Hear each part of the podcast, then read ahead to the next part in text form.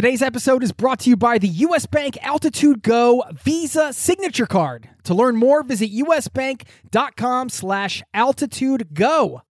Today's episode is brought to you by Wise, the account that helps you manage your money around the world, which is huge for travelers. I've been a customer and a fan for 10 years. The Wise account helps you send, spend, and receive in different currencies fast, and they do it all without hidden fees or exchange rate markups. This service has been so critical for me in my life as a traveler, as a nomad, as somebody living abroad. And you can join 16 million customers and learn how the Wise account can help you out on the road at wise.com slash travel. That's wise, W-I-S-E dot com slash travel, or download the app. This episode of Zero to Travel is brought to you by the 2024 Nissan Pathfinder with seven drive modes. The Pathfinder's available intelligent 4x4 is built for even the most epic journeys. Learn more at nissanusa.com.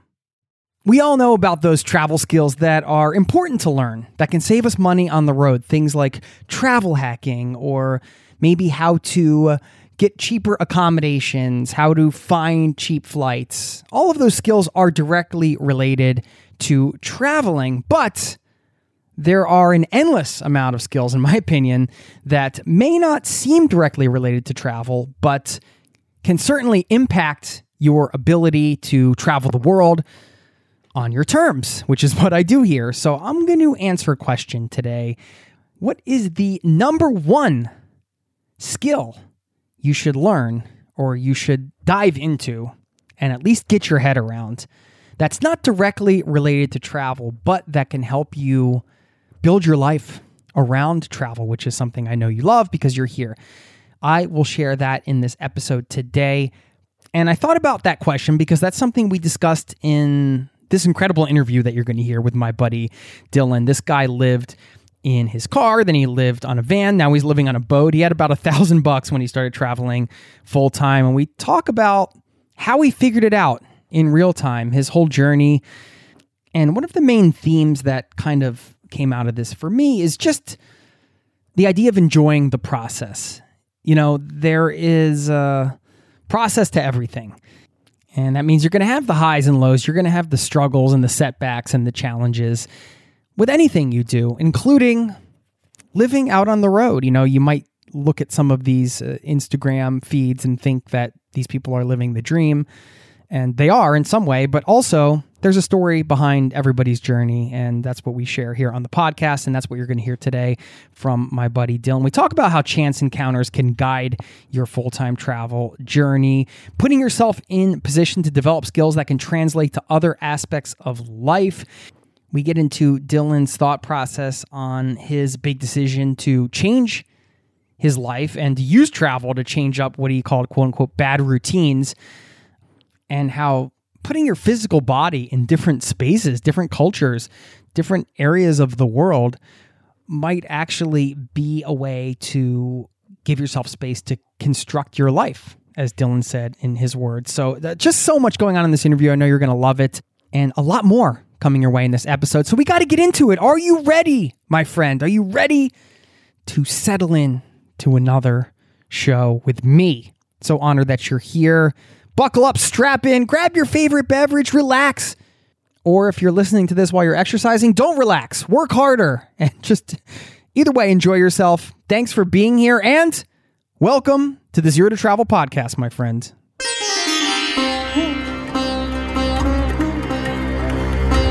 You're listening to the Zero to Travel podcast, where we explore exciting travel based work, lifestyle, and business opportunities, helping you to achieve your wildest travel dreams. And now, your host, world wanderer and travel junkie, Jason Moore. Hey there, it's Jason with ZeroToTravel.com. Welcome to the show. Thanks for hanging out, letting me bring a little travel into your ears today. This is the show to help you travel the world on your terms to fill your life with as much travel as you desire, no matter what your situation or experience. This is a special introductory piece for you today because it's the very first one I'm recording from my new place here in Oslo, Norway. Actually, mm, we just moved and I'm now living a little bit further outside of the city, but still along the subway line, which is awesome.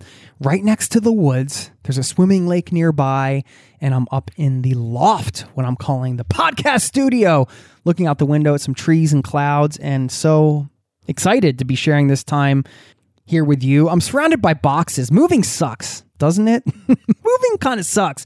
It's a it's a lot of work. It's a lot of work and you go through your stuff and I really still don't have that much stuff personally, but I have more than I've ever had before, and that's strange. Anyway, going through that and purging it is always a good feeling, and I'm surrounded by uh, boxes, boxes galore, boxes everywhere, uh, just trying to unpack and get settled in, and just trying to accept the change. Accepting change is a huge part of life, right?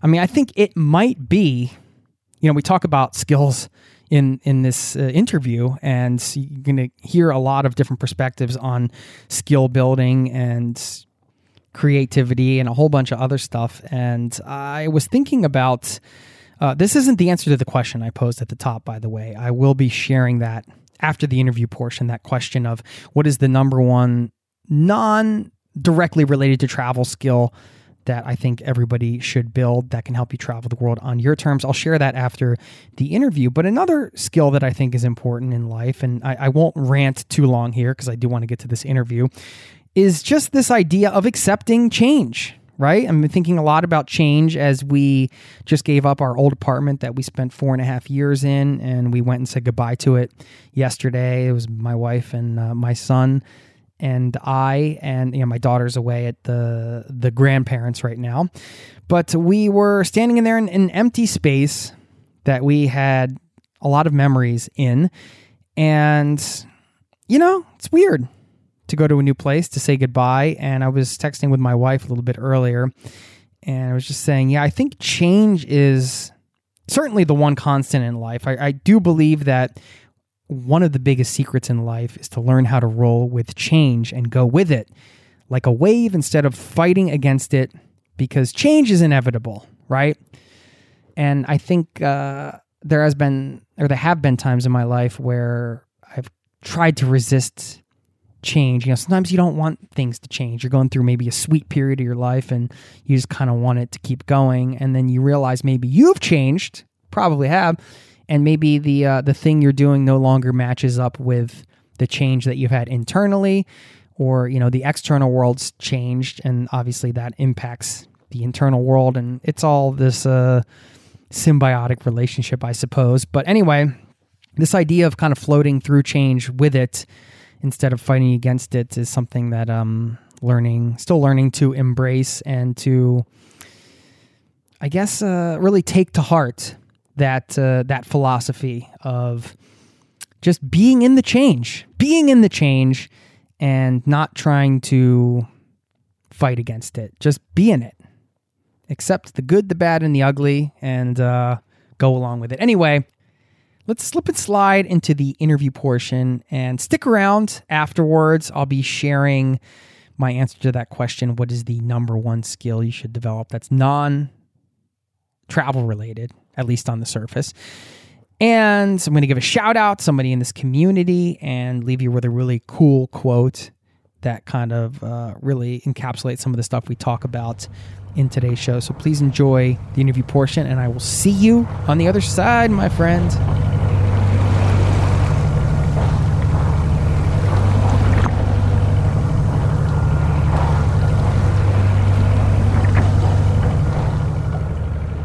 Dylan. How's it going? What's up, man? How are you? I'm doing well, Jason. How how have things been for you? It has been a long time. Uh yeah, it's good to see you, man. Yeah, when you emailed, I was like, "Whoa, blast from the past." I remember like hanging out with you in the Mountain Sun Brew Pub. I think we went to my favorite brew yeah. pub in all the land. yeah, definitely that was a fun time. And then uh, and then there was at one point that I we had a Skype conversation, um, and I was in an airport. I was about to. That was my first time headed to South America. Oh yeah, that's right. It's good to see your face. It's good to feel your energy through Skype, man. I mean, like you said, it's been a, a long time, and I mean, for me, like you were one of the main sources of information that I used in the very beginning to get traveling, and so it's cool. It's kind of like coming full full circle now after full over four years of full time traveling. Wow. Well, thanks. I'm glad that uh, it was helpful, and now you're doing your part to pay it forward, right? With your yeah. with your videos and everything. Well, we can share really quickly. Where are you on YouTube? Because I've been watching. We'll get into the videos in a minute. I mean, and that really ties in with what you're doing right now. You're on a sailboat right now. That, that looks like a, a legit pirate cup you just sipped from. Uh, was that a wooden coffee cup? It looks... No, it's actually plastic, unfortunately, but it came with the boat and um, it's got cracks all down the side. And I've electrical taped it back together because in, in this handle on it is actually just like a hose clamp that I epoxied to it um, because I have a problem with throwing things away. That's a beautiful looking cup. It seems like it fits right in with where you're at. I see some beautiful wood paneling in the background on the boat. You know, we can get into this because you you went from backpacking and really not having much money to buying a boat and sailing yeah. and now you're on the metro. So we'll we're going to get into all that and learn how you did that and how you've been traveling full time for four years. But yeah, just let everybody know where they can find you on YouTube because you gotta you gotta check out uh, some of Dylan's videos. Yeah, so we just started a new channel, which is our second channel. So youtube.com forward slash Dylan Magaster, D Y L A N M A G A S T E R, two, the number two. And that channel is all about kind of sailing and adventure and philosophy and travel and all that kind of stuff. And then the main channel, which um, I started like four or five years ago is Florb, F L O R B. And you can just go to YouTube, type in Florb, and that'll pop right up. And that's all short documentaries on alternative styles of living, people living in tiny houses, people living in vans, boats, tree houses, domes, earth bags, stuff like that. Um, and then if you guys care to, you can follow me on Instagram. But the, the main thing is uh, if you want to really see the adventures in travel, check out the second channel, Dylan Magaster. And then if you're interested in alternative living spaces, then check out Florb. Yeah, what does Florb stand for? That must mean something. Yeah, so florb is a word that I made up. It's a contraction of the two words floating orb. So it's uh, because we live on a floating orb that's circling a giant floating orb of nuclear explosions that keeps us alive. Um, and nobody really thinks about it or talks about it. And so um, I, I'd been thinking for a very long time, like, okay, what am I going to name this production company, this brand that I'm creating? Um, and nothing was really coming to coming together. Um, and then somehow my brain thought of the word florb, And I was like, that's it. It's one syllable. It's not a real word. It's funny sounding. It's fun to say. Um, and then it's got some like meaning behind it as well. And so, yeah, it's like, um, I mean, I'm, I'm American. I'm from America, and I definitely have like American culture built into my DNA. But I d- look at myself as like a citizen of Earth if we go like the real hippie route. And um, it's just like we're all living on this floating orb together and trying to figure things out. And so that's kind of the background behind the word florb. Yeah, we are trying to figure things out, aren't we? Uh, when we met, I'm just going to flash back a little bit. I'm, I'm going back in time in my head and, and thinking about us at the restaurant in Colorado. You were on your van trip. I don't remember how long you were into it. Like you had you had you finished college and then I was in the van when we met in Colorado, right? I was not. I, you might have been car. car. You might have been car camping. Yeah, I, I think I think we met when I was in a, a Prius. Um, yes, before I yeah. started traveling full time, I had bought a Prius um, because it gets really good gas mileage, and so I started doing Oh, not because it's super fast. Like not because yeah. you want to drag race everybody. You didn't buy it for that yeah, I was reason. Really trying to impress the ladies with my Prius.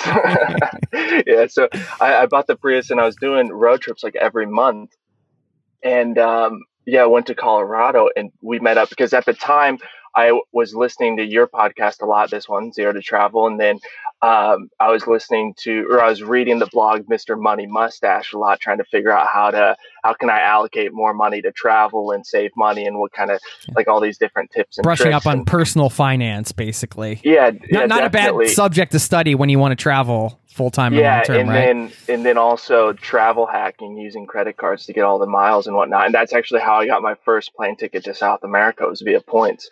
Um, but yeah, so I was traveling in the Prius for about a year on and off, and I I went to Colorado. I did a trip to New Mexico. I uh, did a trip to New York City, um, and then at one point I did a six week road trip.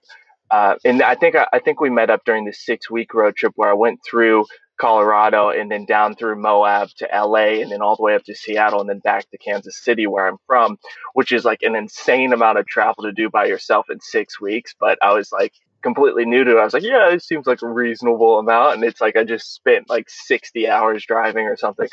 Um, but it was fun and it was a good intro into uh, travel and road tripping. And then at that time, while I was doing that, I did stay um, with friends when I could. But I one of the other reasons I picked the Prius, besides the gas mileage, was that I could lay down the back seats and stick a sleeping pad in there, and then camp in the Prius without um, without having to set up a tent. I had a hard shell tent, um, and so that's why I had a Prius. But yeah, that's when we met up. Uh, I just messaged you, and then we we met up in yeah. What was the name of the cafe or the pub? The Mountain Sun. Yeah. Shout out to the Mountain Sun. Pub. Always shout out to the Mountain Sun. I, I wonder why hashtag Prius life isn't like more popular, right? Like you'd think with all the road tripping around, just yeah. get the most gas mileage that you yeah, can. I don't right? understand why more people are not living in Priuses. I mean, it's it's the future, man. I mean, it might be the the headspace. I don't know. I came on to your, uh, I guess the Florb cha- channel, and the video you have up there is how I went from van dwelling to living in a sailboat. Which is, I love the pacing of your videos and like how you tell the stories and the way it's cut together. It's hilarious. And at Thank one you. point, I, I, just remember first watching it, and then you, you know, at one point you like dive into the water with all your clothes on and stuff. It's just like really funny. And I was just thinking, is this the same guy that I met?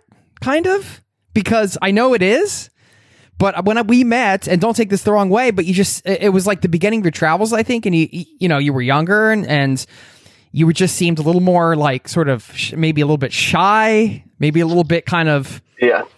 Like we all are when we're starting uh, to travel and kind of figuring things out. And, you know, at that point, I don't think you had, you were making videos and, and I think you knew you wanted to get into that, but you weren't quite sure kind of managing that process. I don't know. Like that was just like, uh, an impression I got, and then I watched your video. I'm like, well, like this, like travel has really kind of brought the person that was within out in some yeah, way. Definitely. Is that fair to say? Like, yeah, I mean, when we met, we met five years ago, which is kind of crazy to think about. Um, but for me, uh, when we met, I was 20, and so like now I'm 25, and I mean, I think for a lot of people, the you know between 15 and 30 the amount of like personal development and change is way more significant than the rest of life i think. I don't know. I haven't done the rest of life so we'll see what happens. But um it's it, there's there's definitely like a large shift that happens because you're breaking especially if you start traveling because then you're breaking out of um, all the routine that you grew up with the culture that you were born into and raised with and then start exploring different aspects of life and different perspectives. And so, yeah, I mean, I look back at some of those old videos and it's, I mean, I think anybody that looks back at their old videos, they, they cringe. But um, it's like, yeah, when we met, I was a meathead. I was like powerlifting and I was jacked. And um, that's like all I did was I lifted weights and then I started road tripping. Um, and besides that, I've really had no life experience. I mean, I had a de- like I grew up in um, in school and all that kind of stuff. And I did culinary programs and I um, did like construction with my father and all like mission trips and all that kind of stuff. But I think about like where I was then versus where I am now in life experience. And there was like pretty much none. Um, and not that I'm like the most experienced person on the planet or anything by now, but uh, it, it is very fascinating to look back at the the progression within five years because um, it is it is significant. It is major. Yeah, I mean it's important too to kind of point out if you watch Dylan Dylan's videos and you're inspired, you're somebody that wants to create, whether it's videos or podcasts or whatever, you can go watch, maybe you can watch his first videos. I don't know if you can find them or, or watch, you know, listen to my first podcast or whatever. You can always remember that everybody's start. There, maybe some people are listening right now, like, listen to this podcast, dude. Come on, like, yeah. get it together, man. yeah. But uh, yeah, and the thing is, like, when you start, um, I, I mean, it's the same for everybody. Like, um, anytime you start anything, you suck at it. And so even if that's travel, it's like you're going to be bad at traveling whenever you start at it. And you can like, you know, do all the tricks to make it better, but you're not going to, you know, just skill that you can acquire the more that you do it. And so the same thing happens with making videos, making podcasts. It's like, I'm sure if you were to listen to your first podcast, you'd be like, oh my gosh, I say so many ums and uhs and, you know, just all the different I things. still do. I just have a good editor. exactly. Exactly. I, mean, I remember being, I think I was 24 when I bought my first guitar. I was on on working on one of these event tours that I used to work on, and I remember walking in like wanting, like I wanted to play music, I wanted to learn the guitar, but I felt like such a fake. Like just walking in, like I'm like, how am I even going to try a guitar? I don't even know how to try it to to say which one's good, and like I needed to give myself permission to like buy an instrument so I could learn how to play it because I knew I was going to suck. It was like, you know, looking back, it's like I, I mean, I don't know if anybody can relate to those feelings and whatever version of that if you've had that in your life, but like, man, everybody's entitled to like start something, and who cares if you suck in the beginning, you know? Yeah. I mean, that's kind of the point. That's how it goes. Right. But there can be some shame around that, and it can actually prevent people from actually starting, I think. So it is important to kind of remember. Yeah, definitely. Especially if, uh, well, I mean, it comes down to like pride and being able to humble yourself type of thing of like, okay, I'm starting something new, so there's no reason that I should be amazing at it. Um, and one of the things that really helped when I first started creating videos is I came across this um, video titled something like, I wish somebody would have told me this when I was beginning or something like that. And it's a typography video, so it's all animated and it's just words on a screen and music. There's no words, but the concept that it explains is like in the beginning, you are not going to be good. Your skills are not going to be good, but you'll hopefully you'll have good taste. You'll know what is good and what is not good, but you will not be able to create to satisfy your taste. And so you'll always be like disappointing yourself. Is this the Ira Glass thing? He has this concept called the gap. It's like the gap between what you want to create in your head or what you hear in your head and what you actually make. Yeah, same concept. Um, this one I saw it. It was titled something like "I wish somebody would have told me this when Okay, I started." Um, but it's the exact same concept. Many people have, uh, have thought about this and articulated it. But yeah, it's like you you have good taste, you know what is good, but then your actual skills are not there yet. And the reason they're not there yet is because you just haven't put in the hours. Um, and so the only way you get to where your skills can match your taste is by putting in lots of hours, putting in repetitions. Um, and then, I mean, that's what you've done with the podcast. That's what I've done with videos. I mean, I've created and edited over 300 videos now. Now I can edit and tell a story in a way that I just literally could not do in the beginning because I didn't have all those hours of editing behind me. Um, and but that's just how it goes. So anytime you're starting out, you have to like recognize, yeah, this is the process. It's the process. And so there's no reason for me to want to be at the end of the road right now because that's not the process. You don't start at the end of the road. You start at the beginning and then you go through it. And the more skills you acquire and the more you practice things and the more things you get better at, you realize, oh, it's the same process for everything. And then when you start a new thing, you can actually enjoy that process opposed to just seeing somebody that's way, way down the road and being like, ah, why am I not there? it's like, well, it's because that's how it goes. You know, it's no, it's no problem to not be good at something. You just work at it. This episode is brought to you by US Bank. Recently, I went out for tacos and it wasn't even Friday. Yes, we have Taco Friday in Norway, not Taco Tuesday. Well, more importantly, I could have earned rewards for every scrumptious bite of those chorizo soft shells.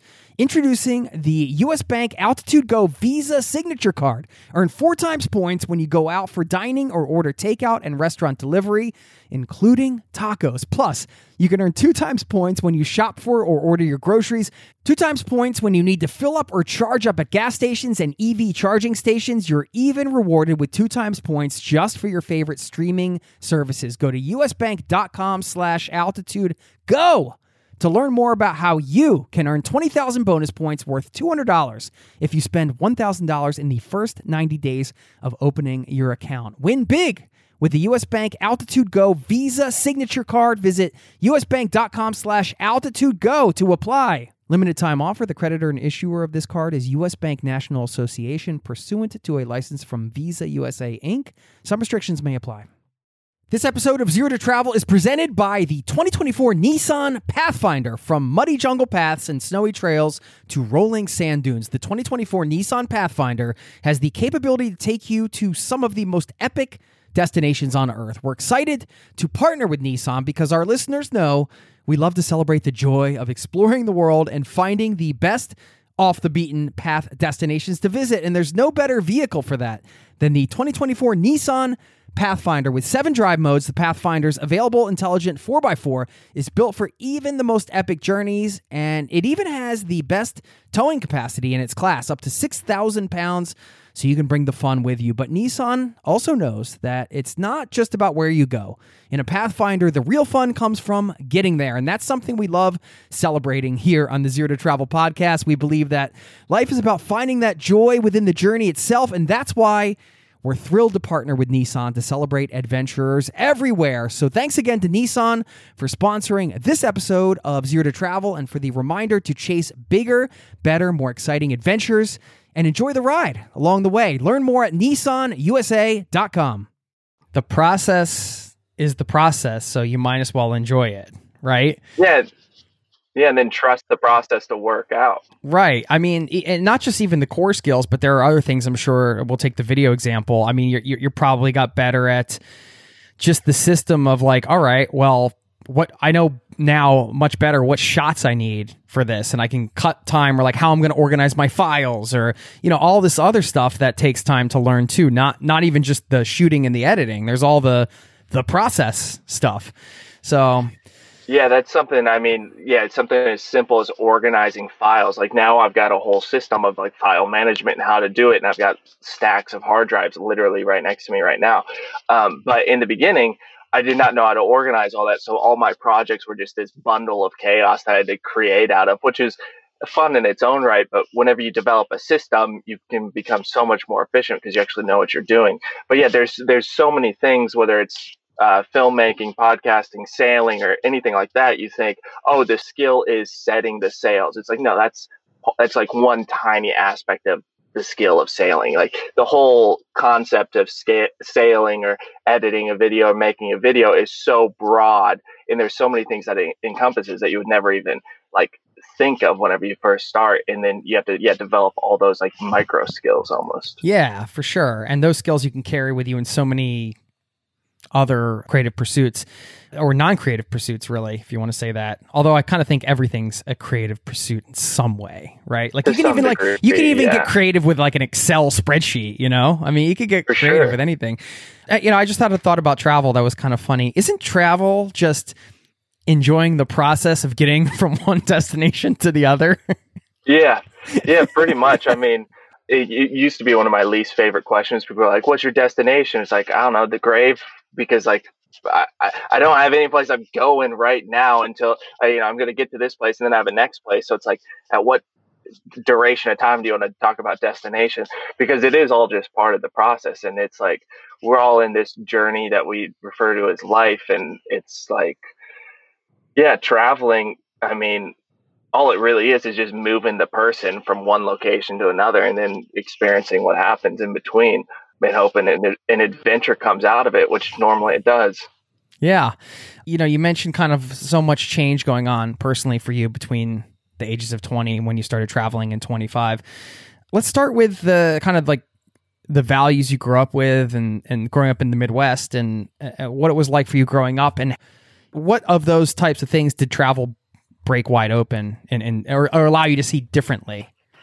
I grew up in kansas city in olathe kansas Great barbecue. there. and yeah great barbecue Fantastic. one of the best things about the place It's awesome. um, according to buzzfeed the best barbecue in the nation Well, we all know BuzzFeed's the the authority on barbecue. yeah yeah they definitely are they're authority on everything Yeah. Um, but yeah, so I grew up in in the Midwest, and I grew up in the church, Baptist church, raised in that, and I was like really into that. Well, I dropped out of culinary school after high school. I did like a semester in culinary school and then dropped out of that. But before that, I was planning on becoming a pastor, and so I was like really into um, studying the Bible and the church.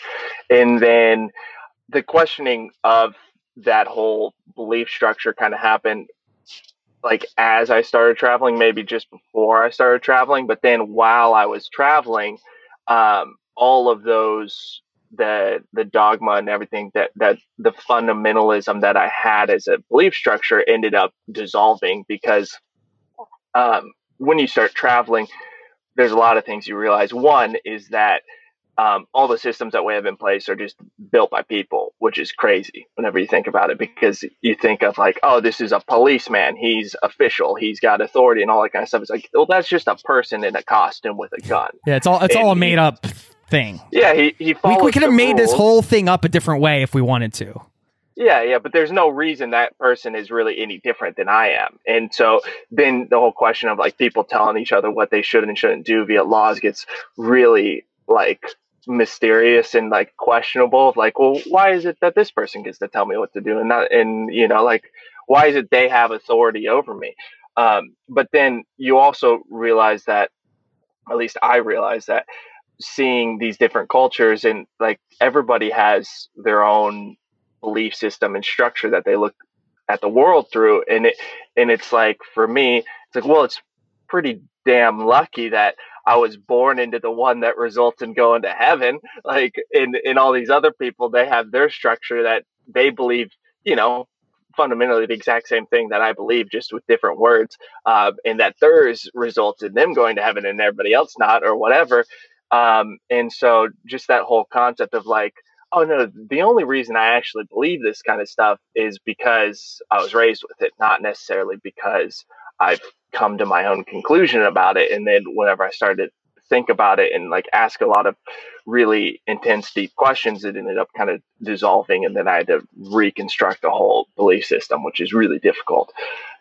But yeah, that was one of the things. And then one of the things, another thing that um, travel really flat out showed me within the first week whenever I went to South America was because I was traveling by myself and I was like, oh, I I actually have to be like completely responsible for myself now because if I don't plan my day, I don't actually do anything. Like I will sit in this hotel or this hostel and not do anything if I don't plan it, um, unless somebody else comes around with a plan. But um, when I first started, I was in a place by myself. There was nobody else actually in the hostel, and so uh, that was a real push into like independence and self responsibility. Of like, okay, yeah, I have to plan.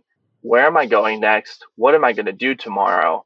What am I going to eat? Like everything that you have to do to be an adult um, was just shoved onto me immediately and i and i didn't really realize how much um, is just taken care of for you whenever you're living with your parents or whatever just like within a society within a culture that you're used to. There's so much stuff that's already in place. Like if you've got a job if you've got um, a job that you go to, it's like, okay, what am I doing today? Well, I'm getting up and I'm going to this job, and then I'm going to eat lunch, and then I'm going to come home, and then I'm going to go to the gym or whatever. And so that whole routine is like set up, and then you don't have to actually think about what you're doing. But when you're out on your own and you're in a new environment, in a place that you want to explore, it's like, okay, wow, there's actually a lot of stuff I have to figure out.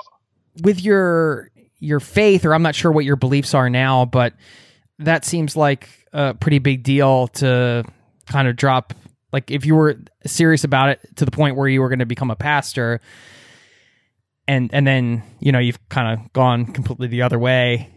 Yeah, I mean, I don't, I don't know if that's fair to say, but it's not unfair to say. I, I'm assuming your parents are religious because you said you were raised this way. How do they, how do they feel about everything right yeah, now? Yeah so me leaving the faith or whatever happened, I don't know, now like five years ago almost. And so uh, it's like around when we met, now in type my- of thing, or Yeah, yeah, it's that's probably when it like kind of started. Um, and so it's like I don't want to like come across as somebody like trumpeting leave religion or anything like that because that's not my like call to free people from their no, we're just you're just sharing your. It's like personal whatever, but- experience. You know, exactly but it was like a real significant change in my life was that when i was in high school i watched the church that i was in dissolve basically um, within six, we had five pastors at the church. We had like a, a, a senior pastor who did the preaching. Then we had like a worship pastor who played the music, a prayer pastor, a missions pastor, and um, a youth pastor. And within six months, we lost four of those for different reasons. One one had to go take care of his parents in Florida. One had another job opportunity, and blah blah blah. And so, um, in that time, when the youth pastor left, um, the whole youth group was really dwindling, and there was I don't know maybe like five of us that were still kind of like showing up. And so I took it on myself to like start preparing the lessons and whatnot. And so I would like wake up in the morning at I, I think at one point I was waking up at like four thirty in the morning, which is ridiculous. And I would study the Bible and then figure out some sort of um, lesson for Wednesday. And then I would go to school and do band and do drumline. And that started at 6 a.m. We would start drumline practice. And then uh, I would go to school and then I would go to the gym after school. And so, yeah, when I said like I was really into it, I was I was not messing around. It's happened to me with a few different things in my life. When I like get into something, I just get sucked in.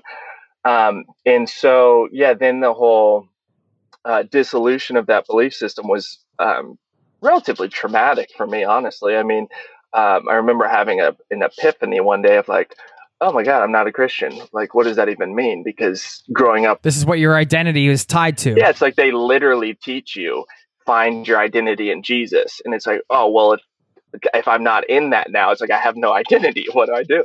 Um, and so that was really um, complicated and scary but um, my family like they all seem like pretty okay with how i live my lifestyle um, some of them are less approving than others but that's fine like I mean, I've come to terms with a long time ago that uh, it's not really important to me what other people think about how I live my life. I, you know, you if you base your your decisions on what other people think about you, then you're not actually living your own life. You're letting them control your life. Um, and if you, I mean, to me, if if I've learned anything from the Bible, it's that like the people, the main people in the Bible that really like are key people, they didn't let other people control their decisions. Um, they they like lived their own life and they were an actual individual. And so, um, yeah, that was something really important that I learned a long time ago. Is and I mean it's it's hard sometimes because everybody has feelings and whatnot, and nobody wants to be disapproved of. But you know, you develop a thick skin and you know let people do what they do. And in my experience, if you just like express what you're experiencing and how you think about things and like make it very clear, it's like, this is just my experience. Like your experience is different than mine. Um, people in general, even if they are pretty evangelical or dogmatic in whatever belief system, Christianity or not, um, they tend to be pretty receptive to it because um, like and this is actually how i view my beliefs and how i look at the world is like i don't actually know. This is just what i've come up with so far and this is what works for me so far but i'm not saying this is 100% i just know these things that i believe and whatnot i've thought about really long and hard and i'm open to them changing but it has to be a good reason and so i'll argue it because i've actually thought about it for a long time but i am actually open to adjusting my beliefs and everything like that. And I feel like when you take that approach and you're talking to somebody, people are actually really receptive to that. Um, and so I tend to not have a whole lot of issues with my family on that front um, because I'm not necessarily trying to convert them and they're not necessarily trying to convert me. Um, and we all love each other. And so yeah, we want what's best for each other. Yeah, that's great that's good practical advice too to say, hey, this is just my experience, and you know, being clear with how you express yourself. It's one fine cup. Sorry. Thank you. Yeah, it's a good one. It's uh this mug. I I I only drink coffee out of it. It's my and I and I uh, treat it like the old uh, Navy sailors do, and I pretty much never wash it. If I ever wash it, I wash it just with a quick rinse of uh, water and never soap and so it's a nice seasoned yeah. coffee mug. Sorry, I didn't mean to bring the cup important. up again. I want to get off track, but uh, it's a nice cup anyway. um, something I learned a long time ago is you can't you cannot change people um, in any direction. Like you can present your thoughts and you can present an argument and you can present your logic, but in all reality, you cannot control people and you cannot change people. And so, to some degree, it's not necessarily even worth trying. You can lay out, you know, if you think somebody's doing something that is dangerous or harmful to themselves, it's like lay out the proposition that you've got and your reasons and then it's like everybody's responsible for themselves so they have to make their own decisions in the long run. And so yeah i mean that's how i approach it and i've i personally found it to be pretty good.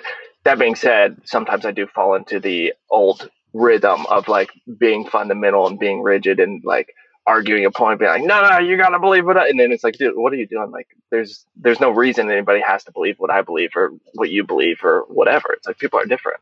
Yeah, it's a good, good general rule in life, right? To take you outside of yourself and see, like, all right, what am I, what is my behavior here? Am I like, there's a saying that's, if if you got to choose between being right and being kind, just be kind. yeah, yeah, I definitely agree with that. Um, you yeah winning an argument is not necessarily the best strategy sometimes. No. Especially with your spouse i can attest to that. Yeah yeah i can see i can see that. There was a, a, little part in the video that i addressed and we're going to get into how you got the boat and i hope you got some time because i got a lot of questions. But you did mention entering a, a sort of depressed state and perhaps becoming a little suicidal I have a sense that that was maybe related to maybe some of the stuff you talked about with with your faith and your belief system. Yeah. I, I don't know, but I personally think that um, at some point in everybody's life, they're gonna the question is gonna at least pop into their head of, hey, maybe I should just kill myself, and and then they're just like, no, I'm not gonna do that. Um, and I think that's perfectly natural. I think that that's a, a really different thing than like planning out how you're going to do it and then making a plan and like you know actually executing it is obviously significantly different than just a thought popping into your head of like you know maybe i should just end it all because i, I really think that's perfectly natural especially in the culture and society that we live in that does not um, promote generally speaking good mental health. I made a decision a long time ago that it's like for me suicide is just not an option. I'm not going to do it and so now, anytime those thoughts pop into my head, it's like, okay, I just need to, something's going wrong in my life and I need to like rethink things out because I'm like starting to head down that path. I know I'm never going to do it, but it's just like a flag for me now. Um, and so, you know, I think in general, there's a lot of stigma around suicide and mental health and whatnot. But to me, it's obvi- it's quite obvious we have something wrong with the structure of society that people live in, specifically in the West, in America because suicide rates are going up, and it's like it's like why is that happening? Why are people just opting out of life?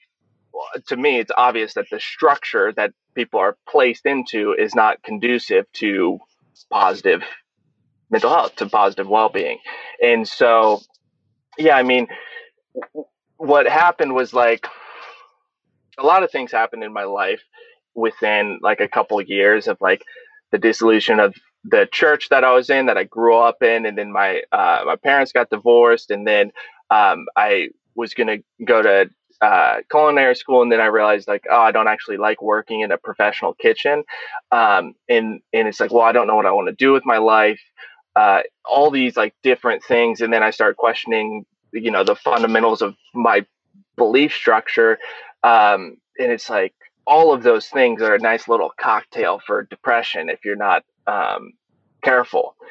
I, like I said, I've never planned out to kill myself or anything like that. It's just the thoughts have popped into my head. it was, it, we're going in a dark direction. Uh, uh, yeah, definitely. Period. And I've always, I mean, luckily enough, been to some degree aware enough to like look down the path of whatever I'm on and be like, okay, if I were like doing this for a year, what would happen? And the way I was living my life at that moment, it was like I was um, living at my dad's house.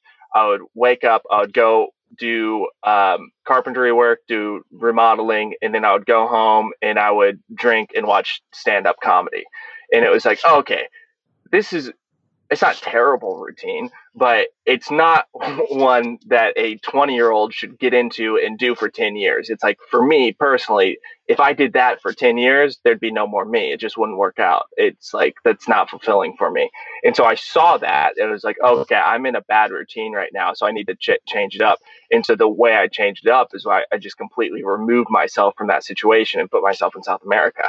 And uh, and then yeah, definitely changed it up, and it, didn't solve my problems by any means, but it it it was like jolting enough that um, it allowed me to begin the process of like constructing my life basically. And then when I flew to South America, I had committed to myself. I was like, okay, um, uh, I'm never moving back in with my parents. That's just like what I told myself. Like it doesn't matter how bad it gets, I'm not moving back in.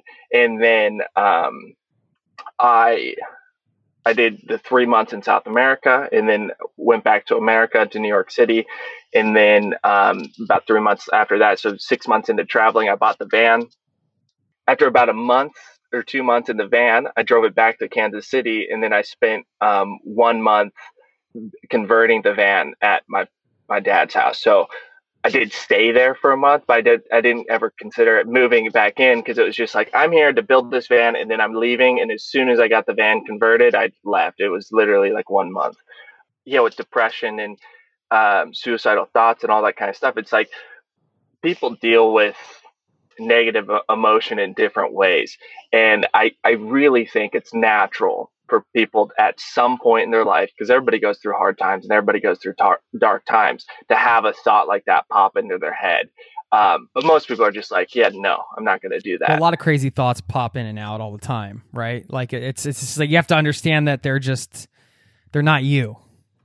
Yeah, my, my brain jolts in really dumb phrases sometimes of just like, where did that even come from? That is so outrageous. Uh, and, and so like that, I mean, that's one another like tactic I've taken from it is like, um, because things just pop into your head and you're like, if you think that's you, it's like, no, no, that's just can't. It's like, where did that even come from? I don't know. And so, um, you kind of just have to like, okay, listen, brain, settle down. You're right. getting a little rowdy. Right, right. right. no, I'm not going to go murder that person because they cut in front of yeah. me in, in line, yeah. you know? right, right. Yeah. You can't just bash through that window to cut this line. as much fun as it would be to smash through that window. Uh, yeah, it's like it's really like talking a toddler down sometimes. It's like, listen, okay, come on, man. There's a book called The Untethered Soul. I don't know if you've ever read it. I really recommend it. Uh, but it, it just talks about the the chatter of the mind, and I think when I figured that out earlier on, not that I can do that all the time. When I figured out, oh, that's not like who I am. Like whatever my mind does isn't who I am. I'm actually something else beyond that in a way, consciousness or whatever. It's been so helpful to step out of that sometimes, you know, when the chemicals are going off and you're like, all right, hold on. Like, yeah. Yeah, frees you up. Definitely. Yeah, for sure. You mentioned in the video that I think it was January 2017 that it was like the first time you made more money than you spent. I want to talk about traveling long term or committing to traveling in the way you've been for the last what four years you said or five years yeah coming up on four and a half years now and starting with not a lot sounds like you were in debt at various times quite a bit yeah i did go i've been in debt before yeah how have you managed to keep it going i mean that like logistically but uh, i more mean it like how do you mentally sort of keep speaking of faith, like kind of having the faith that okay, there's going to be a next thing. You're going to kind of figure this out eventually. It, it could be pretty easy to kind of give up and just go back and get like a regular job. I'm sure because it's the struggle is real, man. Yeah, the struggle is real. Um, even the first world struggle, but it's, it's real. Yeah. Um, and yeah, so when I yeah, this is in um, all within the context of the, uh, the first world struggle. Right? Yeah, we know, definitely. Uh, yeah, people dude, people have hard lives. That assumption goes across this entire podcast feed. I have to bring sure. that up every once in a while. It's like, a, yeah, you know, yeah, we like, already have won the lottery. You have, I you know, it's like, listen, I get it, I get it, but you know, it's all relative to some degree. But anyway, yeah. So when when I started traveling, full time in January. I, I, my plane flight to South America was January 18th. Um, I left with like about a thousand bucks in my bank account. Um, and the reason I didn't have more is because uh, two months before that, I just moved back in with my father um, because I'd lived in New York City for three months and basically spent all of my money living in New York City trying to do the whole YouTube thing, which was a ridiculous idea. But so I lived in New York City for three months, basically was flat broke, moved back to Kansas City, started working for my uh, dad doing home remodeling stuff. Um, and then yeah, saw like, okay, I'm not in a good routine. This is not working out for me. This is not what I want to do with my life. I'm not feeling particularly great in this situation. I need to just get out. And so, uh, I had already been planning to do long term travel. And so I had been working with credit cards and um, getting miles and points and whatnot from the years before. You know, whenever I bought my first camera, I got a credit card, put it on a credit card, waited a month, paid the whole thing off flat out. So you got all the points, no debt, you know, did it all smart. So my, my flight from Olathe, Kansas to Asuncion, Paraguay ended up being $17. ended up being $17. Yeah. So, which I was, I was really happy about because I only had a thousand bucks. And so I started um, doing budget traveling. I did a lot of couch surfing. Um, and just was living as cheap as possible while working the whole time. So this is something um, for me since I've been traveling full time. I've always worked. I've never actually just traveled and not worked, um, which I think is different for a lot of people. A lot of people save up money and then go travel for three months, and they have that. Yeah, is that because you like to work and want to work, and it, it gives you a sense of purpose, or is it because is it out of necessity? Both. Yeah, I mean, I definitely like to work. Um, but uh, I was also broke, and so I needed to figure out. It was like I've got a thousand bucks. I need to figure out how to make another thousand bucks here. Pretty well, you had so nine hundred eighty-three, right? Because yeah. you spent the seventeen on the flight. yeah, exactly. um, and so I had all sorts of different plans. I had been working on the channel for a while. I was like, okay, I'm going to be making these travel videos, and that's going to pop off, and then I'll be able to make it and keep going. Um, and then I, I was also going to do a podcast as well. And then I like recorded two episodes and I was like, okay, doing this plus traveling plus filmmaking. And like, it's like, I just can't do all that. So the podcast was the first to go. Yeah. So I was making the videos. Um, and so, I mean, th- this is just how I did it. I do not recommend doing it like this, but I, once I ran out of that thousand dollars, I basically just started putting everything on credit. And, um, and the reason I did that was because um, for some crazy reason, I knew that I was going to figure out how to make money while traveling and I was going to make it work. And so you believed in yourself. Yeah, that's pretty much it. I did have some fundamental belief that I was, it was a, a belief in myself, but also um, a commitment to myself that I was going to make it work.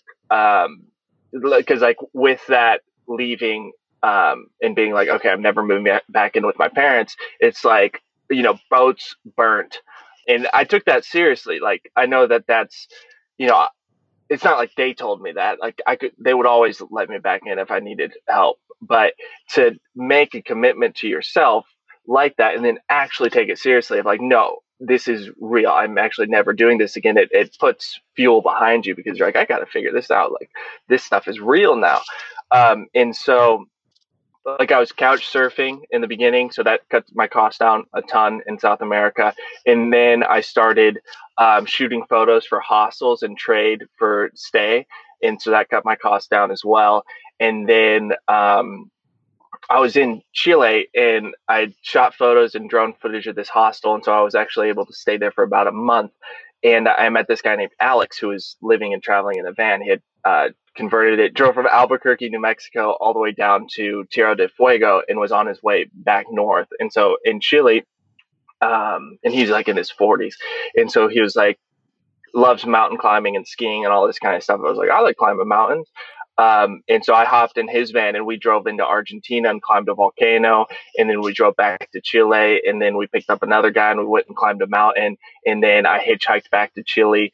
And then um, flew to New York City. Well, went up to Peru, flew to New York City, was like flat broke again after paying for a month's rent, and then um, went up to Massachusetts and worked on a fishing boat. And in six days, I made, and I just went up to this fishing boat for the experience to like, I was like, oh, this will be cool to make videos about. I've never done this before. I didn't actually think I was going to get paid because um, the people I was fishing with, I'd, I'd met in South America. And so they were just like, hey, if you ever want to come up, feel free to come up. Um, and so in six days, I made 1800 bucks. And I was like, wow, that's, that's dope. That's really yeah. great. So one of those and like so, you're up 20, 20 hours a day type of thing. Yeah, I mean, we lived on. I lived on the fishing boat for six days. It's hard work, but that type of work was um, different than anything I've ever done. It's like um, we were drag netting for squid, and so it's like you set the nets. You do like 20 minutes of work to set the nets, and then you would go sleep for like an hour, two hours, while we just drug the nets, and the captain, you know, steered the ship. And then you'd wake up and you'd do anywhere between 20 minutes to an hour and a half worth of work of bringing the nets sort the fish freeze the squid uh, clean up the deck put the nets all that kind of stuff. And then you drag the net again for two hours. And so whatever time you had in between you're just sleeping. So it was just like this rotation. Um, and then at night we would end up in important sleep but yeah for basically six days i didn't get off the boat except for um, like we went to a couple of restaurants.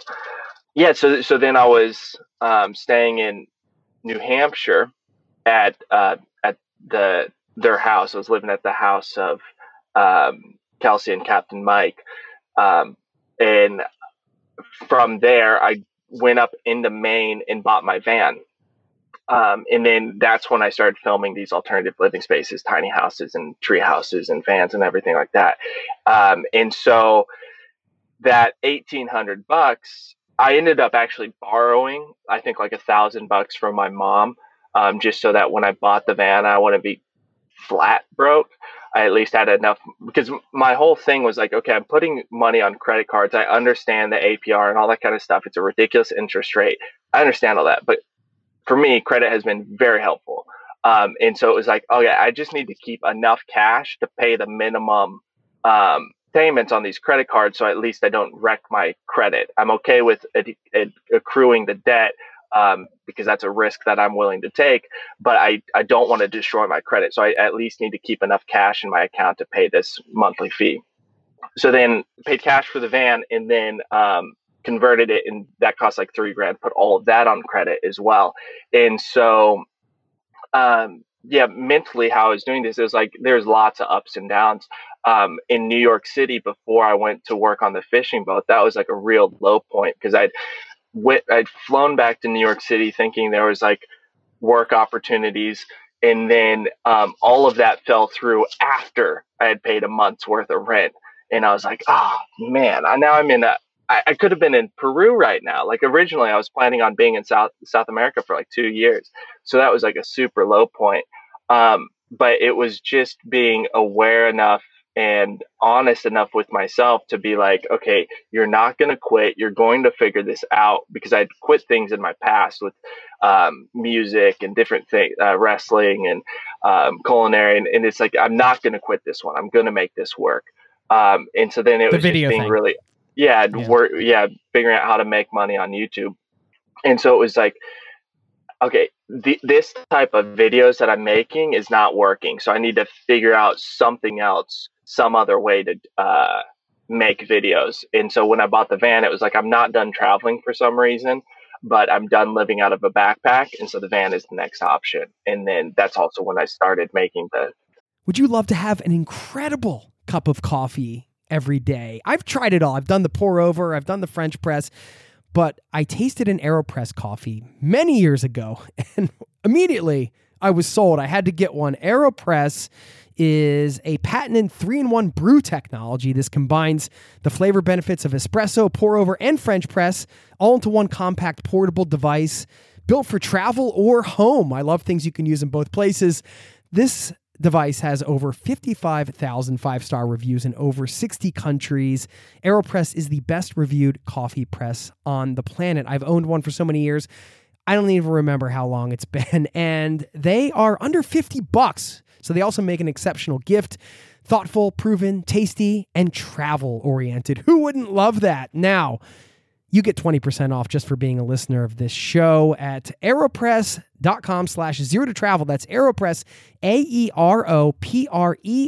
dot com slash zero to travel. That will save you 20% on checkout. Thanks to Aeropress for supporting today's show. Hey, it's Jason here. Did you know you are invited to join the first ever Zero to Travel community trip?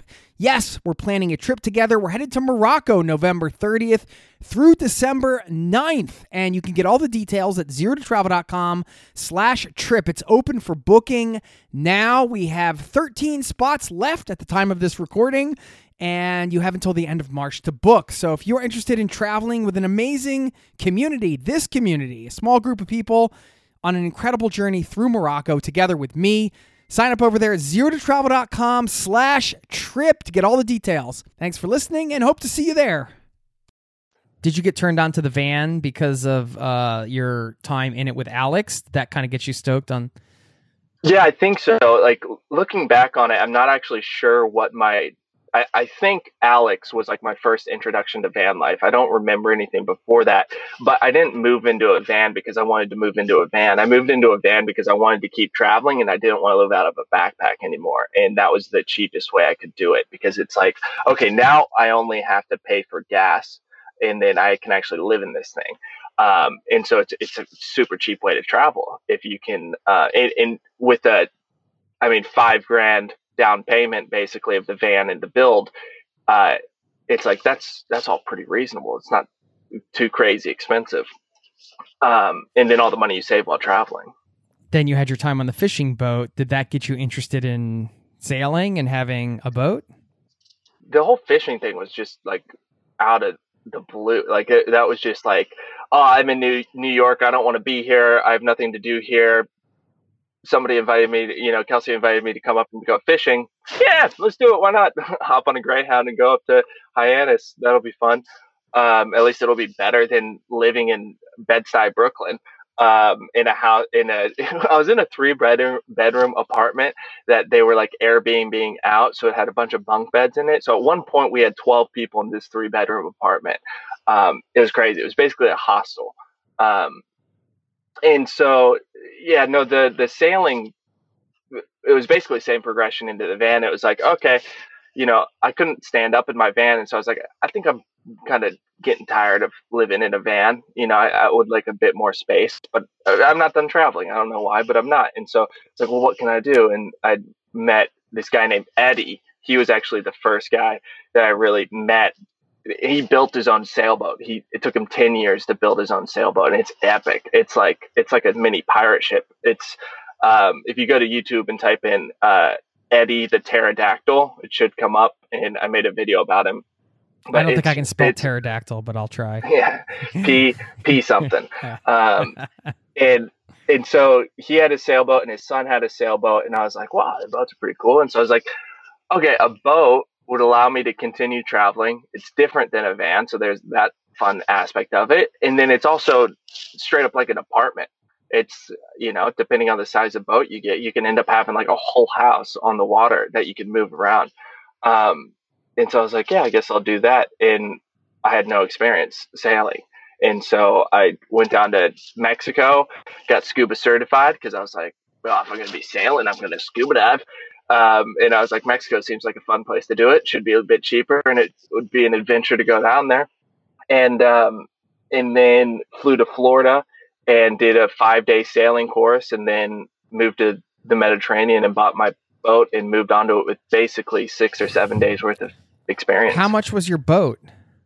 Oh, I got it super cheap. I bought this boat for ten grand. Wow. Okay. How big is it? It's thirty eight foot. Um, it's a 38 foot, it's a 1979 38 foot Morgan um, sailboat, and it's great. I mean, yeah, that was a great deal. I did end up replacing the engine a year later, which um, you know was expensive, but how much does an engine cost? Like for example, yeah, the whole process of four months on land and replacing an engine. It cost like 17 grand. Oh man. Okay. Yeah. So it was rough. yeah. So yeah, you could like, yeah. But at this point, I mean, when you bought the boat and everything, ha- now you'd been making money on YouTube. Is that, You, Yeah. you you, you succeeded in your mission. Yeah, so uh, You're I like, mean, I I'm not going to give this up. I mean, I saw one of your videos has like 13 million views or something. Yeah, yeah, the most viewed video is really kicking. Um, but the yeah, you asked about like that first shift of making money. So when I was on the fishing boat and I bought the van, I started filming alternative living spaces. It was six months from that that I made my first thousand bucks. So it was the first two and a half years of doing YouTube. I basically lost money, um, and then in Jan, yeah, January uh, 2017, I think was the first month that I made a thousand bucks.